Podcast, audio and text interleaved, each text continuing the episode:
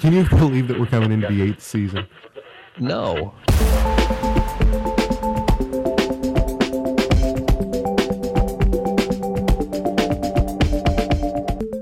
In season seven's intro, we talked about the fact that we are Trinitarian, that we're Calvinists, and that we believe that everyone is saved the same way. Abraham was saved the same way that I'm saved and you're saved.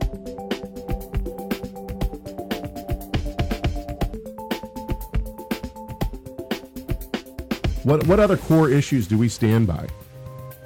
That yeah, all the solas, um, because we recognize those as core hermeneutical principles. They're like signposts in the road.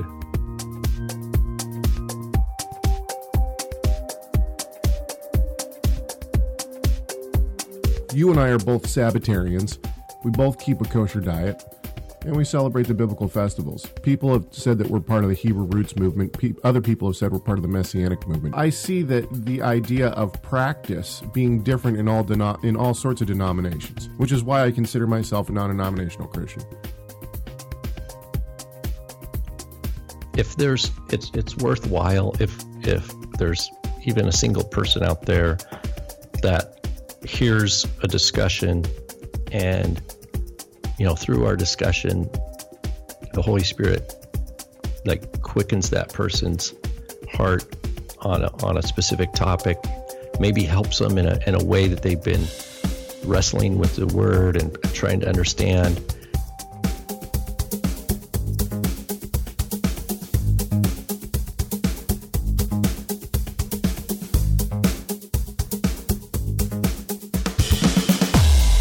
We have faith in in Yeshua. We have faith in Jesus Christ. We're saved by faith alone, justified by faith alone. There's no uh, no work will save me. I think I think we're gospel roots. We're gospel we're we're gospel roots. In other words, we go back to the core promise of the gospel in the scriptures and exemplified like Paul says in the, the promise in your in your seed all the nations of the world will be blessed.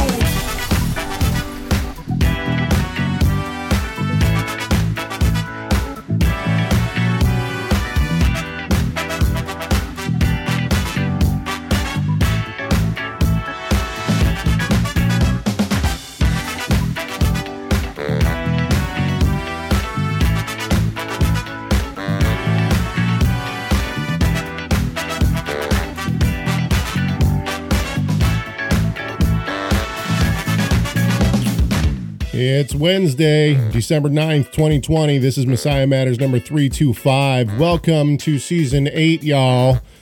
Serving the faithful 36 for 7 full years. My name is Caleb Hegg.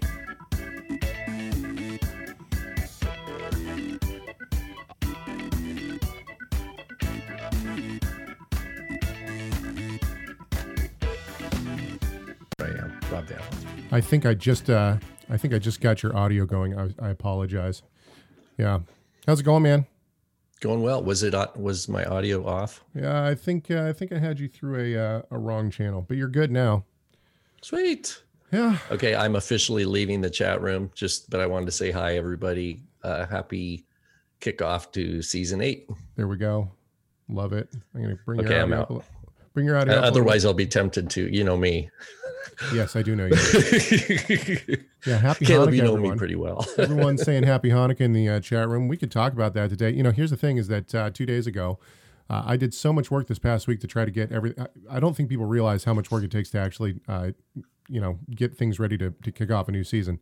Anyway, it doesn't look like a lot, but there is a lot, and uh, so I was getting everything ready to kick off the new season, and uh, it's uh, we didn't have a whole lot to talk about. And now coming in this morning, we have over two pages full of notes that we could talk about. We're not going to get to all of it, which is great. You know what that means? That means that uh, we got plenty for next week as well. So hey, at least we have two two shows ready for uh, for season eight, right? Uh, we we kind of okay. Actually, next week's easy because it's in the middle of Hanukkah. that's right. And so maybe we'll talk well, about towards Hanukkah the next end of week. Hanukkah. Okay, so uh, I want to mention this. First of all, uh, our our producers are uh, scrolling across your screen right now, and uh, uh, there will be a new producer credit up within the next week. Um, so by the t- by next week's show by two by three two six we will have a new producer credit up and you'll be able to get that. Um, and then also uh, I want to let you know that there is for our supporters there is a Messiah Matters more video a new one up. Uh, went up yesterday maybe the day before. Um, and so I would encourage you to go check that out if you are a supporter. Thank you to all of our supporters and our producers. Um, and we're gonna we're gonna talk about some of the things that we talked about in the uh, Messiah Matters More video. The other thing is, is coming into season eight, I've realized that there is some um, there's some room for people if they want to volunteer some time for us. Um, then we probably are, are going to start looking for some volunteers. And basically, what we're going to look for uh, call house to house. exactly. Um, get a phone book. yeah, yeah, get a phone book. Start calling people. Um, no, uh, basically, what? uh oh, I, I just realized that my uh, producers are scrolling again. Sorry. Um, basically, what we need is um, we're going to start by having some someone try to catalog our our shows, and I have a catalog up to a certain amount, but catalog some of our shows, write descriptions.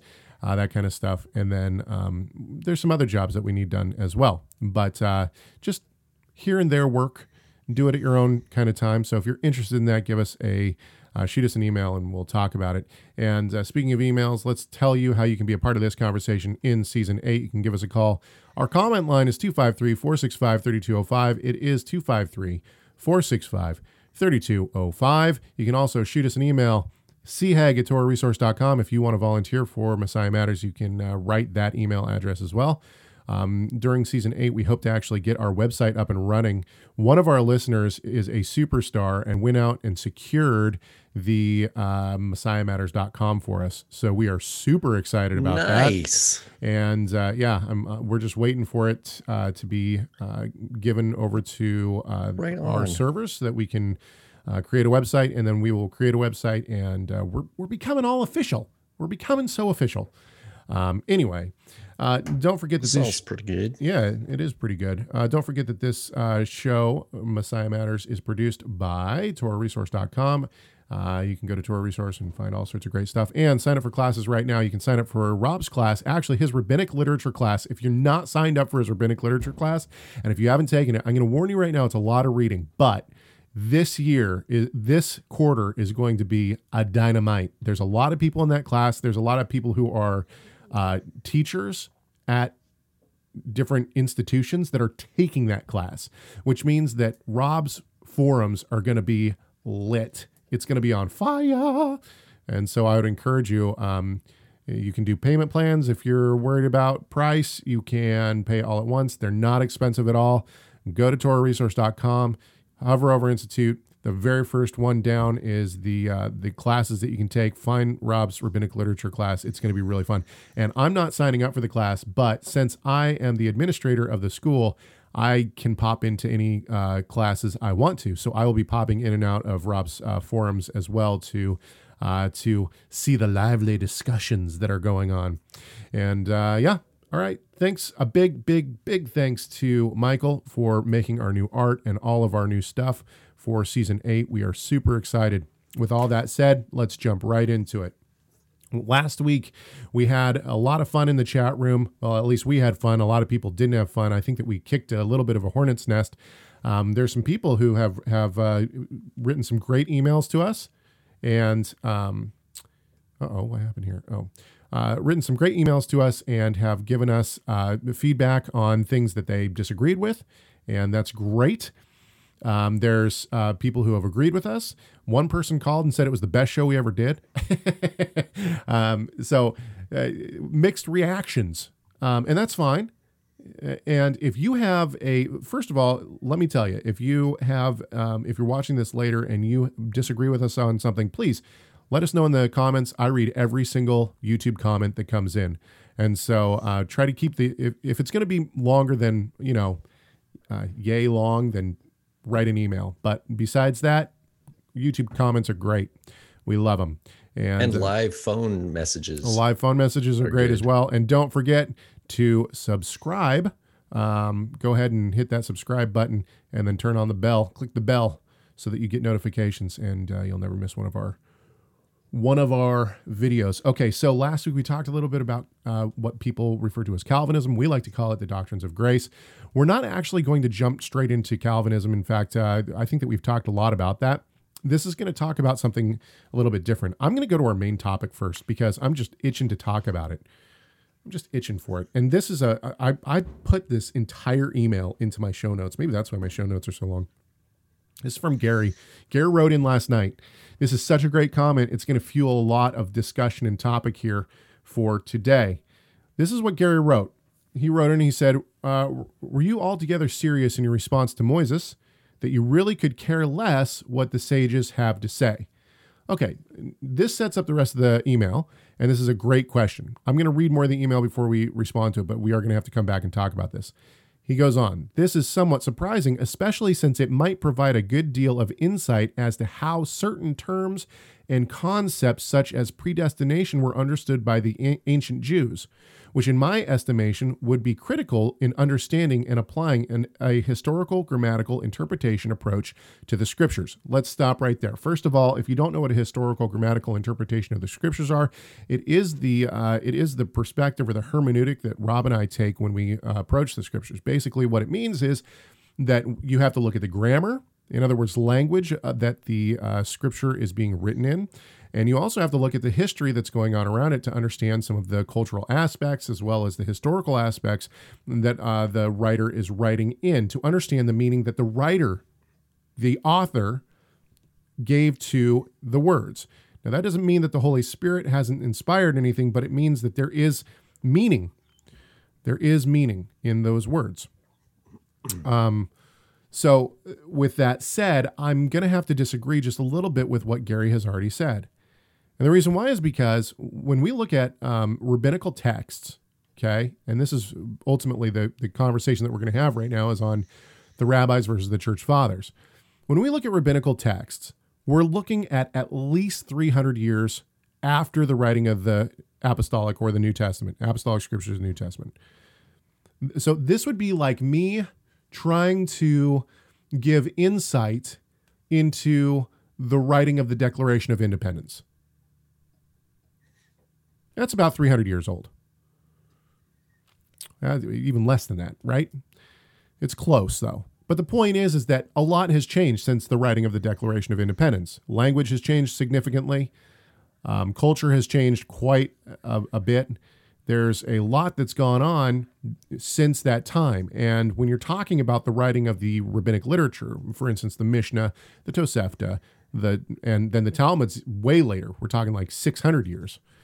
Um, when you when you talk about those things, then um, there's really a huge gap. And so the idea that the Mishnah, the Tosefta, the Talmud inform us at all of the first century Judaisms of the time, I'm not convinced.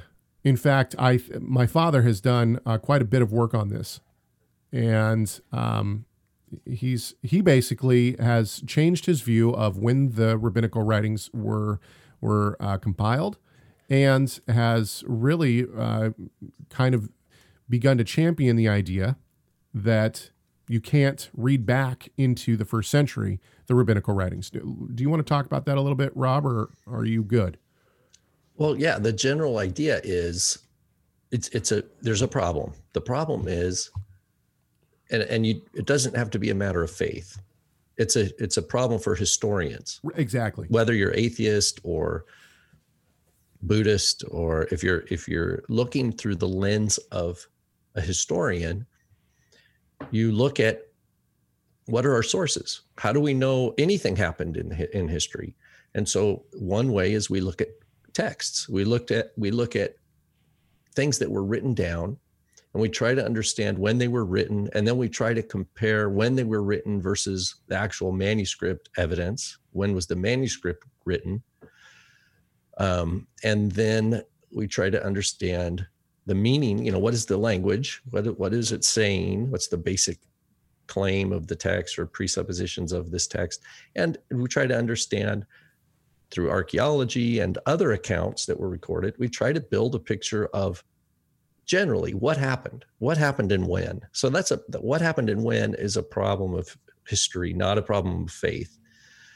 Um, now, people of faith can have an investment in that discussion because, for example, the you know, will a historian affirm the resurrection?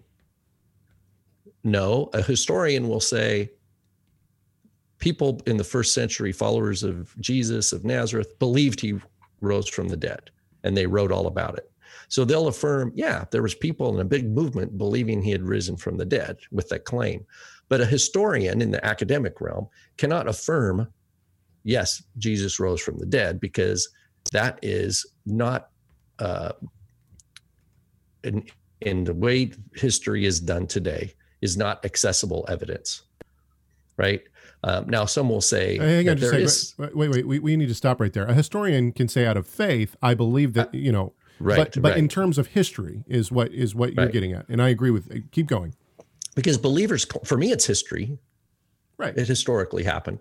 But, you know, uh, if I'm in a, you know, heavy academic historian realm, they're saying, well, they're because they come from a materialist worldview they're going to say unless he comes here himself you know or, and shows me his hands kind of like the thomas, thomas thing he's right. not going to believe so that that's that's where we transition from the realm of history generally independent of faith commitment or faith claim into where a community or individual will actually build knowledge based on conviction of faith uh, like for example, I've never seen the risen Yeshua, right? But I I believe he is alive and risen, and uh, all authority in heaven and earth is his.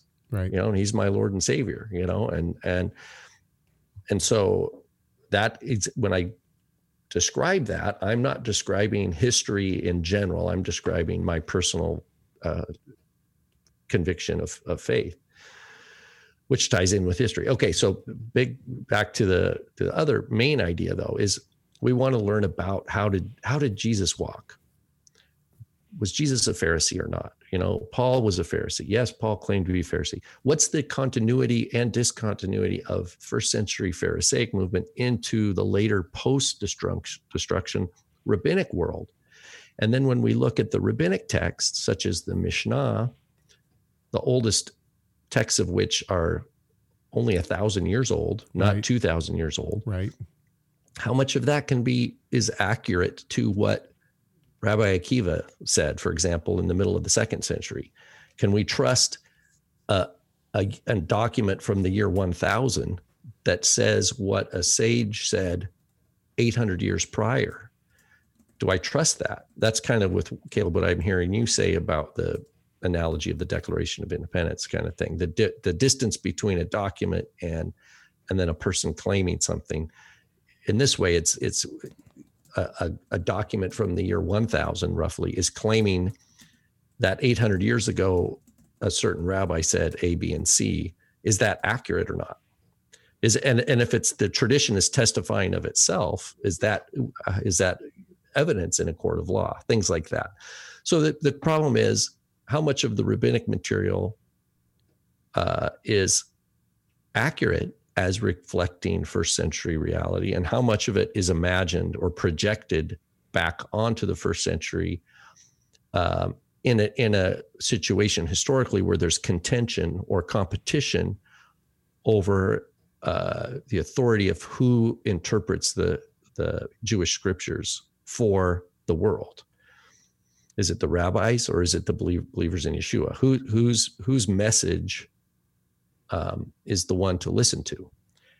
And so there's a competition there. And so I I think that it, it it's a complex problem and it, it requires a, a lot of skills. It requires uh, understanding of languages, different languages. It requires understanding of history. It requires understanding of manuscript uh, history. Um, and the sociology of of religious competition. You know, there's so much. there's so yeah, much. I mean, ultimately, I think uh, let's just bring this back down into you know uh, the the average person who might want to pick up you know, the Mishnah and start reading. If you think that this is going to inform you on the first century, then I, I think that you have, um, that I think that you've been misinformed. Yeah. What the what the uh, Mishnah is going to inform you on is closer to the fourth century, fourth century Judaisms of the you know of that time, um, it, and not first century Judaisms. So, right. um, but let's go back to Gary's comment here. He says, um, and actually, his last phrase in this sentence is a little bit, uh, I'm not exactly sure what he's referring to. He says, Okay, so let, us go back and read a little bit and we'll come into it. He says, This is somewhat surprising, especially since it might provide a good deal of insight as to how certain terms and concepts, such as predestination, were understood by the ancient Jews, which, in my estimation, would be critical in understanding and applying an, a historical grammatical interpretation approach to the scriptures. This is one thing that Torah Resource has promoted and encouraged as long as I can remember. I think what he's uh, referring to is a historical grammatical interpretation. If that's what you're referring to, yes, Torah Resource has always always promoted a historical grammatical interpretation. When it comes to the rabbinic literature, Torah Resource has had a little bit of shift, if you will, uh, over the years. And what I mean by that is we haven't like shifted theology necessarily, but when my father first started writing, and created Torah Resource. One of the first books he ever wrote was Intro to Torah Living. If you look at Intro to Torah Living, it's very rabbinic heavy. Another thing that you could look at uh, that would be a good for instance might be uh, like his his uh, commentary on Romans, his two volume commentary on Romans. Uh, his two volume co- commentary on Romans is not super rabbinic heavy, but he uses the rabbinic sources in a way that he wouldn't. To I don't think he would today, or maybe he he would, but uh, maybe he would make some clarifying statements in the way that he uses them. Um, and so if you if you compare that to what he writes today, so for instance, he just finished James. Well, James is not going to be um, rabbinic heavy at all. And if he does use the rabbis, which he might, he might use some rabbinical text, but if he does, he's going to clarify that this is in a later time. And the reason why is because he, over the past, what has it been, uh, 18 years since he's been writing uh, for Torah Resource, uh, over the past 18 years, he's come to realize, well, the rabbinical texts are much later than I originally thought they were. And I can't use them to inform me on the, on the first century Judaisms. And so that's the shift that's happened is a, a, a proper understanding of and of course since my father is this move this move if I might just put a footnote there this move is not unique to uh, to no.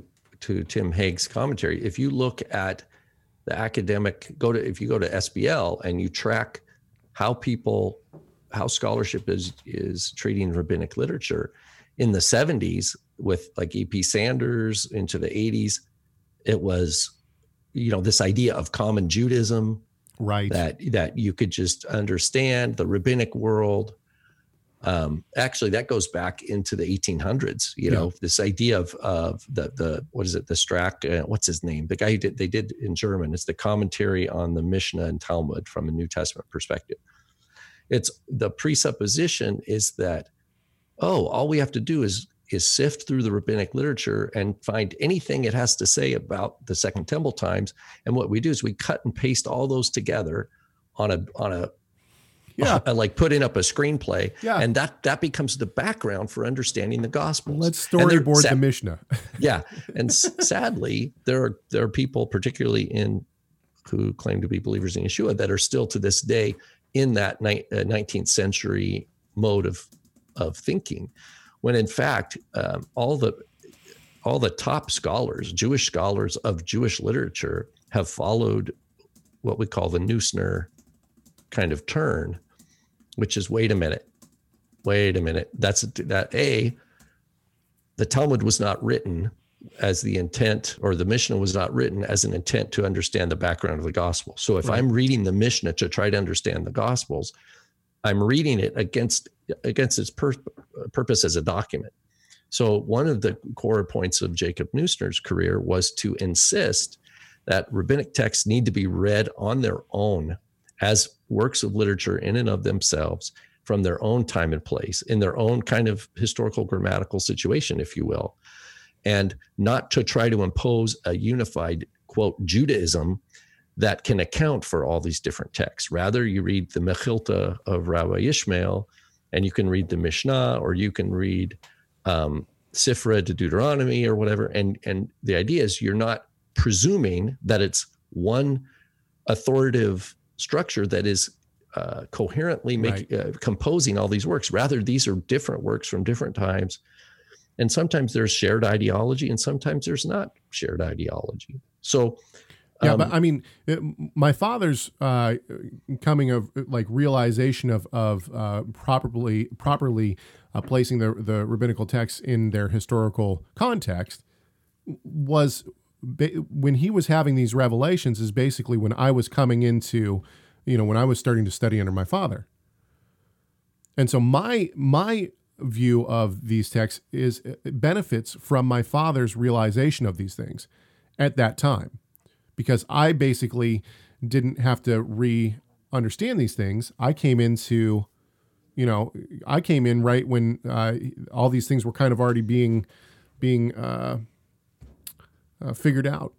Anyway, let's go back to Gary's email. He says, secondly, if you really do dismiss the sages on the basis of the horrible things they say or said about Yeshua, would you not also dismiss the reformers on the basis of the horrible things they said about the Jewish people, namely Luther, Calvin, whom you both mentioned? Should you not apply equal weights and measures, or am I missing something? I would say that you're missing something here. I'm not saying that we throw out the rabbis altogether. I think that the rabbis, if if uh, if you're looking for something specific, uh, the rabbis can be very helpful.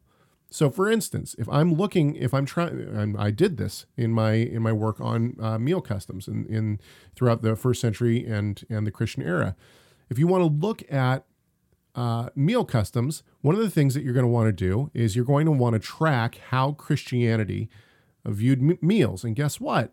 Judaism is a part of that because Judaism's from the first century on uh, their meal customs changed as well. And you can see that Christianity and Judaism go together uh, in, in that respect. They both kind of have this evolution of meals uh, at the same time. And so some are bar- borrowing from others, especially with the split of Christianity and Judaism.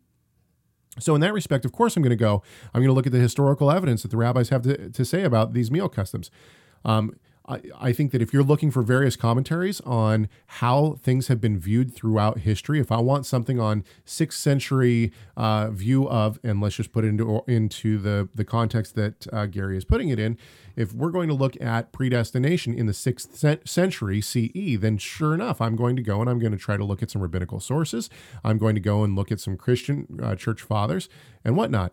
And if I want to look at what uh, Christianity is doing in the 1500s during the Reformation, then I'm going to go to the Reformers. This does not mean in any way, shape, or form that I'm going to accept theology hands down from either one of those groups. I'm not going to look at the church fathers. I'm not going to look at the reformers and say, aha, these people believed it, therefore I believe it.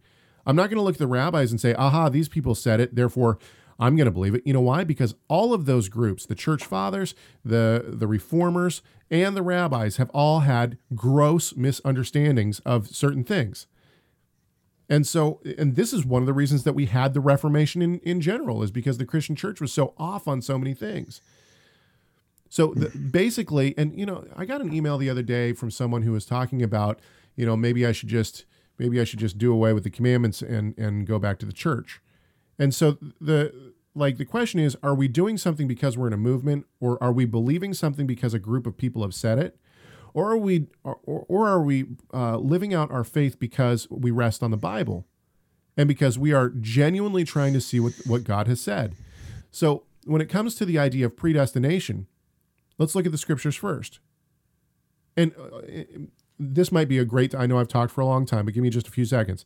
This might be a good time to run down a little bit. Last week i got excoriated by a couple of people on my proof text that i was using for predestination. And i just want to clarify that. I don't want to necessarily get back into this conversation. But it seems as though i did not do a very good job of of explaining what i meant. When i used isaac as the catalyst or the example of predestination that abraham said give the covenant to ishmael and God said, no, it's going to Isaac. Okay, people said, well, you're using that text wrong. Let's ask this question. When God predestined or said that the covenant was going to go through Isaac before he was even conceived, could Isaac have carried the Abrahamic covenant and not been saved? Or could Isaac have said abandon no. God. Yeah, exactly. Could It's, Isaac the same, it's a similar idea. And then and then in our Messiah Matters More uh, video, I brought this up too. Let's take it away from Isaac. Let's put it up up on John the, uh, John the Baptist. It says that while he was in the womb, he was filled with the Holy Spirit. Paul tells us that that a person who is filled with the Spirit of Christ is saved. So was John the Baptist saved in the womb? And if so, did he choose that? Okay, so now with all of that said, with those two examples, now the question has to be is it just those two people that God saved and predestined before they had a choice? Or does he do that with others? This is a domino effect in, in the uh, discussion of predestination. So that's where I was coming with that. I, I uh, with the idea of Isaac being the the catalyst of, or the example rather is a better word, the example of predestination. Let's go back to Gary. I, I can I can Yeah, I please. pop in here? There's something that occurred to me. First of all, thank you. I know I got a couple emails from Moises and Gary, so thank you. And uh, Philip, you know, all of whom, you know, three men whom I respect, uh, that absolutely, obviously disagree. They they all are affirming something or seem to be saying, "What about free will? What you know? How how does this work?" If I'm understanding them all correctly, uh, even though they might not all agree with one another on all the details. But anyway, one thing I appreciate about Gary's email was, or that came to mind, that may that I'm wondering if he if he mentioned, even though he didn't, uh, or he had in mind, sorry, but he didn't mention explicitly, is uh, two two different historical resources outside the scriptures. One was Josephus, and then some of them, some of these have talked about sages. You know, the sages, without actually citing what the sages were specifically on on this.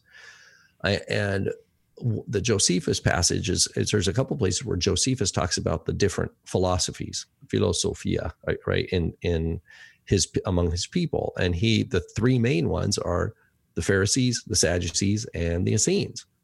And there are places where the way Josephus, who's writing in the 90s, right? He's, he's at the end of the first century, uh, presumably in Italy, you know, uh, writing back these histories of the Jews, wars of the Jews, etc., for his Roman audience. And he's trying to explain these groups. And he says the fair, you have the Essenes, everything is fate. Everything is fate. Then there's the Sadducees that reject that there is no fate, there is no world to come, right? It's it's everything's in the hands of men. And then there's the Pharisees that say, yes, there you know most things are by fate, but there are some domains, there are some places where men have some uh, that are not determined by fate. So, and that's it's it's really simplistic, but basically that's kind of it. It's like he draws. It's like a Venn diagram, right? It's like you have the Essenes and the and the Sadducees pitted against as opposites, and then you have the Pharisees trying to like be in the middle with saying a little bit of the Essene idea and a little bit of the Sadducean idea together. That that yes, there's fate, but there are realms of of man's life where fate is not uh, determining everything. Well, but So that that's one source of from the first century. If we put Josephus in the first century, late first century, I don't have a problem doing that, even though our manuscripts are much later. That is trying to. It's like a sounding of a, of of someone's opinion. Another is the rabbinic text from Mishnah Avot, which is a, a saying from Rabbi Akiva, which is popularly translated in English that everything is foreseen, but free will is given. And that's a horrible translation. It's an it's absolutely horrible translation. But I understand that English translations of rabbinic texts are never going to align with the doctrines of grace, because the doctrines of grace define who, you know who the the sin problem what what it cost for atonement for god's people etc it's it's all about the cross it's all about yeshua so um, so don't don't expect if you're reading english translations of any rabbinic literature don't expect to find an uh, affirmation of the doctrines of grace um, just I just wanted to put that point out there. If we want to talk about the Mishnah Avot saying Rabbi Akiva, I'm happy to do that. um, because I think that might help clear up people who are trying to understand where they see free will mentioned in rabbinic texts. It's because they're look they're it's like they have English translation of rabbinic text and then they type in free will and they see it, they find it. And then they think, oh, rabbinics, you know, rabbis believe in free will. And what that does is there it's like searching a Bible in English. You know, you you you don't just take an English. There's a reason we have 50 translations of the Bible. Right. You know, uh, if if if the rabbinic world was as rigorous for their text that we would have 50 translations of the Mishnah because they'd all be saying no we and next year we're going to have a new translation of the Mishnah for you Right. because you'd have that kind of intense rigor with how to interpret it.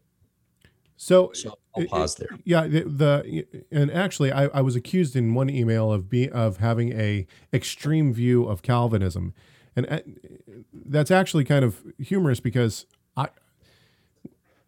I think that I hold more to a re- reformed view of Calvinism than a modern view of Calvinism, and that is that I don't I don't believe that God has uh, predestined us to sin. I, I don't think that God is the author of sin, and therefore I don't think that God has predestined us to sin. And I think that uh, predestination has more to do with uh, God's choosing of the elect. I'll leave it there. I talk more about that in our Messiah Matters more. Let's go on with Gary's email. He says, "I'm not writing to argue for uh, for or against the doctrines of grace per se, as if I might somehow persuade you differently. What I do know is there are a number of top-notch scholars, including the likes of E.P. Sanders and Shaye J.D. Cohen, who was uh, Rob's teacher, that maintain. no, no. Oh no, no, who am I thinking of? No, uh, he. But I use his textbook. Yeah, you I use his textbook. In Who- in who am I- first who- century Judaism. Who was your uh, t- teacher? I had a number of teachers, but uh, Who am I Marty thinking? Jaffee. Jaffee, was that's one what I'm of my teachers, I'm sorry. I'm, I mixed up Cohen and Jaffee. Anyway, sorry. Okay. So E.P. Sanders and Shaye Cohen uh, that maintain that the Pharisees and the later sages of the Mishnah believe in a blend of both predestination and free will. Unlike Calvinism, uh, Calvin, Yeah, I think I think the Mish, the Mishnah Avot passage I I mentioned earlier is I think the main go to right. um, that So- that probably I would imagine Gary has in mind. Okay, let's keep going. Unlike Calvin and some of the other reformers, they did believe it had to be one or the other. In the words of E.P. Sanders, commenting on the Qumran literature, quote, it is certainly true that no other Jewish literature emphasizes God's sovereign determination of all things more than do the scrolls. On the other hand, no literature expresses more forcefully the need for individual choice and commitment. That eh, at first seems contradictory, and some scholars have attributed these two views of uh, to different schools or periods. The two beliefs, however, stand side by side and cannot be assigned to different people. Further, the supposed contradiction between predestination and free will does not accord with the common ancient view, which held them together quite happily. End quote. Judaism, page 585. Let's stop right there for just one second. Um, once again, I think if we take a standard reform view, like the reformers' view of predestination, the only problem that I have with E.P. Sanders' quote there is the uh, the word free. You know, Spurgeon is the one who said, I, I don't understand the, I'm paraphrasing, I don't understand the term free will. You are e- either a slave to sin or you are bound by grace. Is exactly right. Either you're under, either you're a slave to sin or you're you're a slave to sin or you're a slave to righteousness. Paul tells us this, right? So there's no such thing as uh, free will. There is will. I Right. believe we in have, will. We, ha- we have to remember that Sanders too, E.P. Sanders, is trying to carve out a, a hermeneutical space as a criticism of Reformed theology, particularly Lutheranism, Lutheranism, um, and and the claim that that Luther in particular read Paul wrong, and I can show you that Luther read Paul wrong because I'm going to quote a bunch of rabbinic texts or texts, you know, uh, extra biblical texts to show that Luther did not understand the Judaism of the first century. So that is that's E.P. Sanders' claim to fame is is that he that he decided this is the hill I'm going to fight on, and so subsequently he's speaking to academics right. about how to understand a history of the first century independent of theological claims of Protestant universities and, and things like that. So Even even even Sanders has a has a history and a and a kind of a location and a and a dog in the race. And this is what I want to say about this entire conversation. Ultimately, I really appreciate Gary's uh, comment here in his his email. This is a great email. Um, and I think that he has really done, uh, you know, he's really thought some things out and and uh, really put put forward a, a great argument. But the but the point that I would like to make on this is, we do not take the rabbinical texts as as uh, theologically true any more than I would take the reformers as theologically true. Each one of these people, they're not writing scripture, either one of them. Each one of these groups, each people in these groups need to be uh, analyzed individually. And each passage needs to be analyzed to see if whether or not it, it lines up with our measuring rod, which is sola scriptura, right? This is the this is the point is that um, you know, and this is, I, I suppose that this, we should go back to my comment uh, re, uh, in response to Moises last night, or last last night, last week in the chat room, which is why would I accept the the uh, sages on this? And the, my point there is that just because the you know some Jewish rabbis back you know a thousand years ago said something or fifteen hundred years ago said something does not make it true. And just because someone is going to suggest that there's a monolithic view within Judaism, even though there's not a monolithic Jew on, uh, view on anything in Judaism, um, just because somebody's going to purport that there's a monolithic view within Judaism does not make it right. It, it just doesn't. What makes something right is what the scriptures teach. And so my point is going back to examples such as Isaac, such as John the Baptist, and other examples. It seems to me that within scripture, and by the way, there are great scholars and great Christians who hold to a free will model. Olson is like the uh, Arminian apologist of the 21st century. And I hold him as a dear brother in the Lord, even though I strongly disagree with him. So this is not to say that, that that I you know this is a salvation issue or anything like that. The, but my point is is that when when we look at uh, examples like Isaac and like John the Baptist, and it, and it seems to me that these people did not have a choice. They were filled with the Holy Spirit and or predestined to be saved before they were even born. What does that mean? Could, could Isaac have said they they here's the thing. They desired the things of God. Right. And over the course of their life, they were refined by God. They were corrected and refined for his purposes. And they weren't they didn't have disobedient hearts. They didn't glad they didn't uh, they weren't happy to reject the things of God.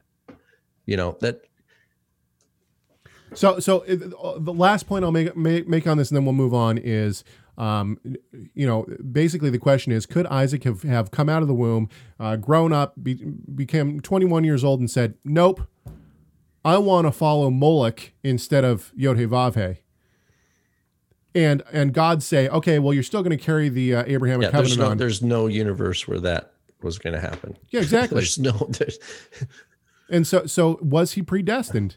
Or John the Baptist? Could John the Baptist have come out of the womb and said, "No, I think I'm gonna, you know, just eat honey and curds in the desert and not do anything else. And I don't really want to help you, God, on this. And I think the answer is no. He was filled with the Holy Spirit. All right, let's move on. Um, good conversation though. Thank you all for um, indulging us in in with your emails and your your notes. And uh, yeah, it, it was a great conversation. You too can be part of the conversation 253 465 3205 chagatorresource.com. Um, yeah. Okay. Don't forget to subscribe and like this video. Subscribe to the YouTube channel and like this video. Moises, once again, you know, uh, hitting on all cylinders. We're going to go to another comment by Mo- Moises. Same guy wrote in. He said, uh, and this is on a YouTube, this is a comment on our YouTube, one of our YouTube uh, videos. Pardon me. He says, You keep talking about two house theology as if it were wrong when the Bible is full of remarks and prophecies about the two houses of Israel and even within Judaism. Okay, that's his full comment. We're going to stop there. Somebody else wrote in and, and asked about two house theology. Uh, there is a difference between noting the two houses of Israel, that is Judah and Israel, that we find in the Bible, and noting modern, what is referred to as two house theology. Two house theology, let's just go down a little bit of history here. Two house theology really becomes uh, to the forefront of as a theological uh, viewpoint within the 60s. And I think that two house theology is actually one of the marks of the Hebrew roots movement because those who believed in um, two house theology ultimately became, they kind of grew into the Hebrew roots movement in the 80s. The first people who held the two house theology basically borrowed a lot of the theology from British Israelism. British Israelism believed that that uh, Britain was one of the lost tribes of Israel, and that uh, they were uh, they had been displaced, and that they were basically, if you were part of that nation, you were Israel, and that uh, you were. And some of them pushed so far that the the coronation stone and everything of of the kings of Britain was the Davidic line. Right. I mean, it's it's it's pretty in depth, and and you have uh, in America you have uh, in the 1600s, 1700s you have a kind of rewriting of tribal of of the Indian tribes as being thought of the lost tribes, and of course we know the famous, the now famous uh, Joseph Smith uh, took that and ran with it and and said these are the lost tribes. And you had so you have earlier kind of right. movements but but so to clarify yeah what caleb's talking about now is we're looking at the the one over the last 20 30 years uh, and how it's developed. Right. And so basically what you have is is uh, in the 80s you have people uh, take this well actually in the 60s this happens but up into the 80s you have this shift from um, from just a two house theology that's come from British Israelism into what I would call the Hebrew roots theology of, of two house theology. This is really promoted and pushed by Batya Wootten. And she wrote multiple books with, I mean, eh, we tried to write, my dad tried to write a review of Batya Wootten's book, The Two Sticks or whatever it's called. Mm-hmm. And, uh, every time he got done with his uh, with his critique, she had written a new edition of it, and so he never actually published that. But uh, the the point is is that uh, there were many problems with that view. At the very core of that view, even though it was subtle, what basically was being pushed was this idea that if you were a Christian, this uh, I can show you quotes. If you were a Christian who felt a love for Israel and or felt a want to keep the commands of God such as the Sabbath, kosher and festivals, you didn't know it maybe, but really you were part of the lost tribes. And there were all these kind of events where you'd go and and I remember one specific event I went with my father. He was dropping off some books at a book table at a at a uh, some conference somewhere. And um and basically they had all these banners of the different tribes of Israel. And they, they would ask questions like, okay, are you, what's your favorite color? You know, is your favorite color blue? And some people would raise their, oh, then you're part of the tribe of Dan. Uh, you know, and then people, you know, oh, so so what do you do for a living? Well, I'm an accountant. Oh, are you good with money? Yes. Oh, okay, you're part of the tribe of Judah. I mean, they made up all these arbitrary ideas, and then all these people would go stand under the flags. I, I'm not joking. It was very odd and very weird. And some yeah. of this stuff still goes on. Now, this was back in the 90s, okay? And when we talk about two house theology today, people say, oh, no, no, no, no, no, that's not what two house theology is. Okay, well, it might not be what it is today because it has basically morphed even more because honestly, it was so ridiculous that people couldn't jump on board with them. So now, today, what people mean by two house theology is the idea that there is Judah, which is the Jews living in Israel, which I'm I still don't necessarily agree with, and that there is uh, then Israel, which are the lost tribes, and they're kind of scattered all over the place. Now that's true. Israel is scattered. There's no doubt about that. But the point is, is that uh, what that does uh, for two house theology. Some people would say, well, if you you know if you love the Lord or whatever, and keep Torah, then you're part of the tribes. Other people would say no other people have made it a salvation issue. Those who are truly saved are actually part of the lost tribes of Israel. And so, really, when we talk about two house theology in, in 2020, the question that we have to ask is what brand of two house theology are you? If we're just going to talk about the idea that Israel was separated, into Judah and Israel because of their sin, and that this is actually a punishment. And back in when we get when we come into the new covenant era or whatever you want to say, that's probably the wrong word because there's so many different things associated with that.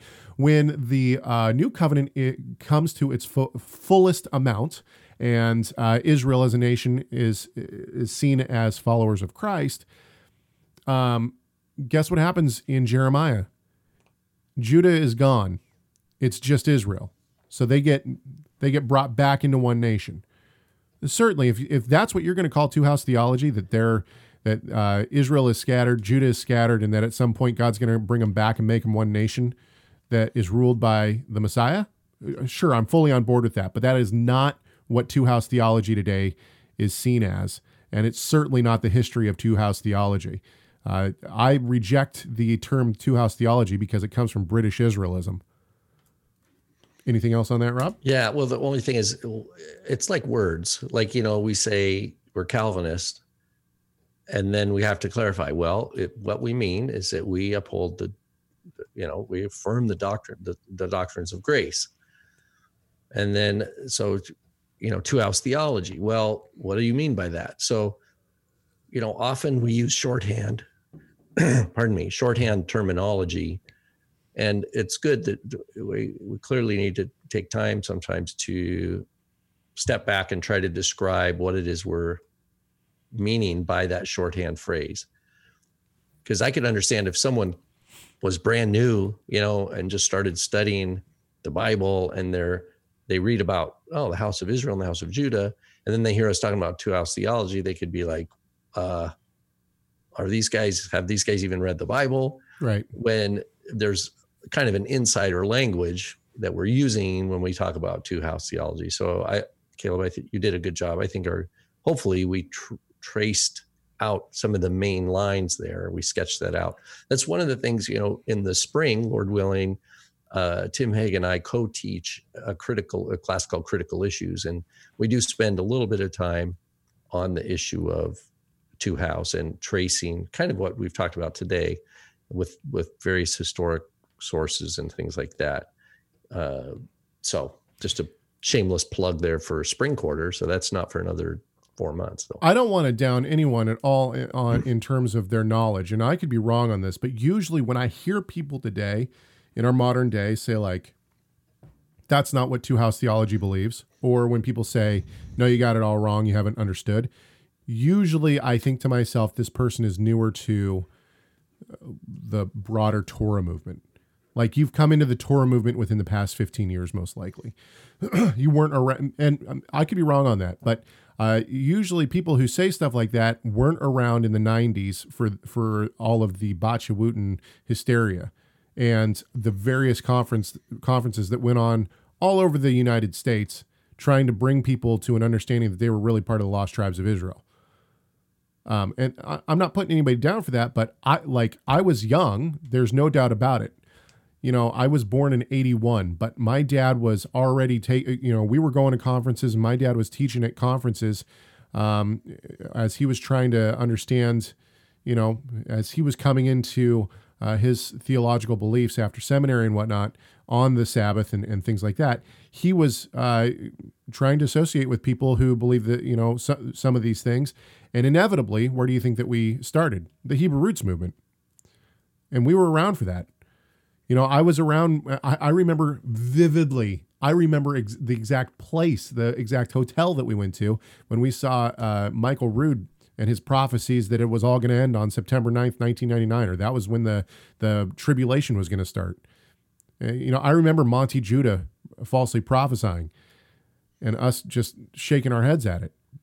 You know, people people think that uh, since it didn't happen when they, they were in the movement or whatever, when they were keeping Torah, that it didn't make a, a big impact. It that was a huge. I've heard people on those. I've heard people say, "Oh, well, they repented." I, I will never forget. I will never forget. I was in Israel. There was a lady there from Texas. She had sold everything her house, her car, everything because she was convinced. We were staying at the same youth hostel. She was convinced that Michael Rood was right and that it was all going to tribulation was going to start, war was just going to be everywhere, and the Messiah was going to come back starting September 9th, 1999. And when that didn't happen on September 9th, she was devastated. She didn't know what in the world to do. She was stuck in Israel. Just like if you're out there, contact us, please. yeah, I, I'd, I'd like to like learn about what the last 30 years of your life were like, or last 20, 21 years, I guess it would be. Oh man, just uh, yeah. I mean, we've seen the uh, we've seen the effects of of a lot of these things go on, and uh, some people haven't. So okay, uh, should we uh, should we go one more? Let's go one more. Sure. Um. Okay. Well, Jamie wrote this on one of our uh, YouTube videos. She says, uh, It seems to me that it is finished is in regards to Christ's fulfillment of the first covenant. A husband has to die in order for his wife to be free to marry another.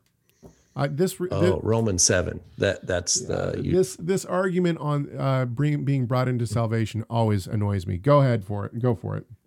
Well, I didn't see the email, but what I've heard, and and I'm, it's kind of one of those predicted speech things. And if correct me if I'm wrong, but what I'm hearing is Romans seven says that as long as the husband lives, if if his wife is with another man, it's adultery and there's a death penalty. But um, and he Paul saying, I, I you who know the law, you know this is true.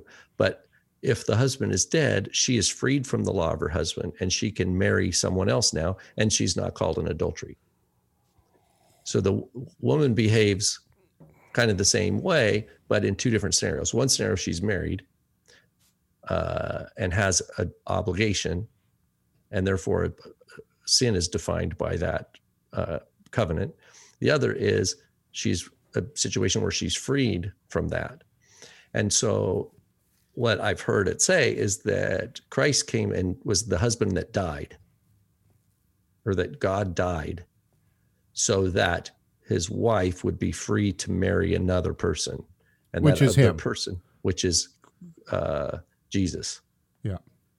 Is, it, is that how is that how she is that, that the yeah, question? That, that's what I'm getting. Yeah, that's what I'm getting from the question. Yeah, the, and I've heard a few people over the last, you know, it's been yeah over the last 20 years, you know, use that kind of thinking. And, and I just encourage them to read very carefully. Uh, it's helpful if you read it in Greek, but I know that's not for, uh, for everybody. The, what we something has died. We are died. We have died with respect to our obligation to die because of our sin to the Torah. So, in other words, as long as I'm an unrepentant sinner, I have a death death penalty on me right? It's it's like um,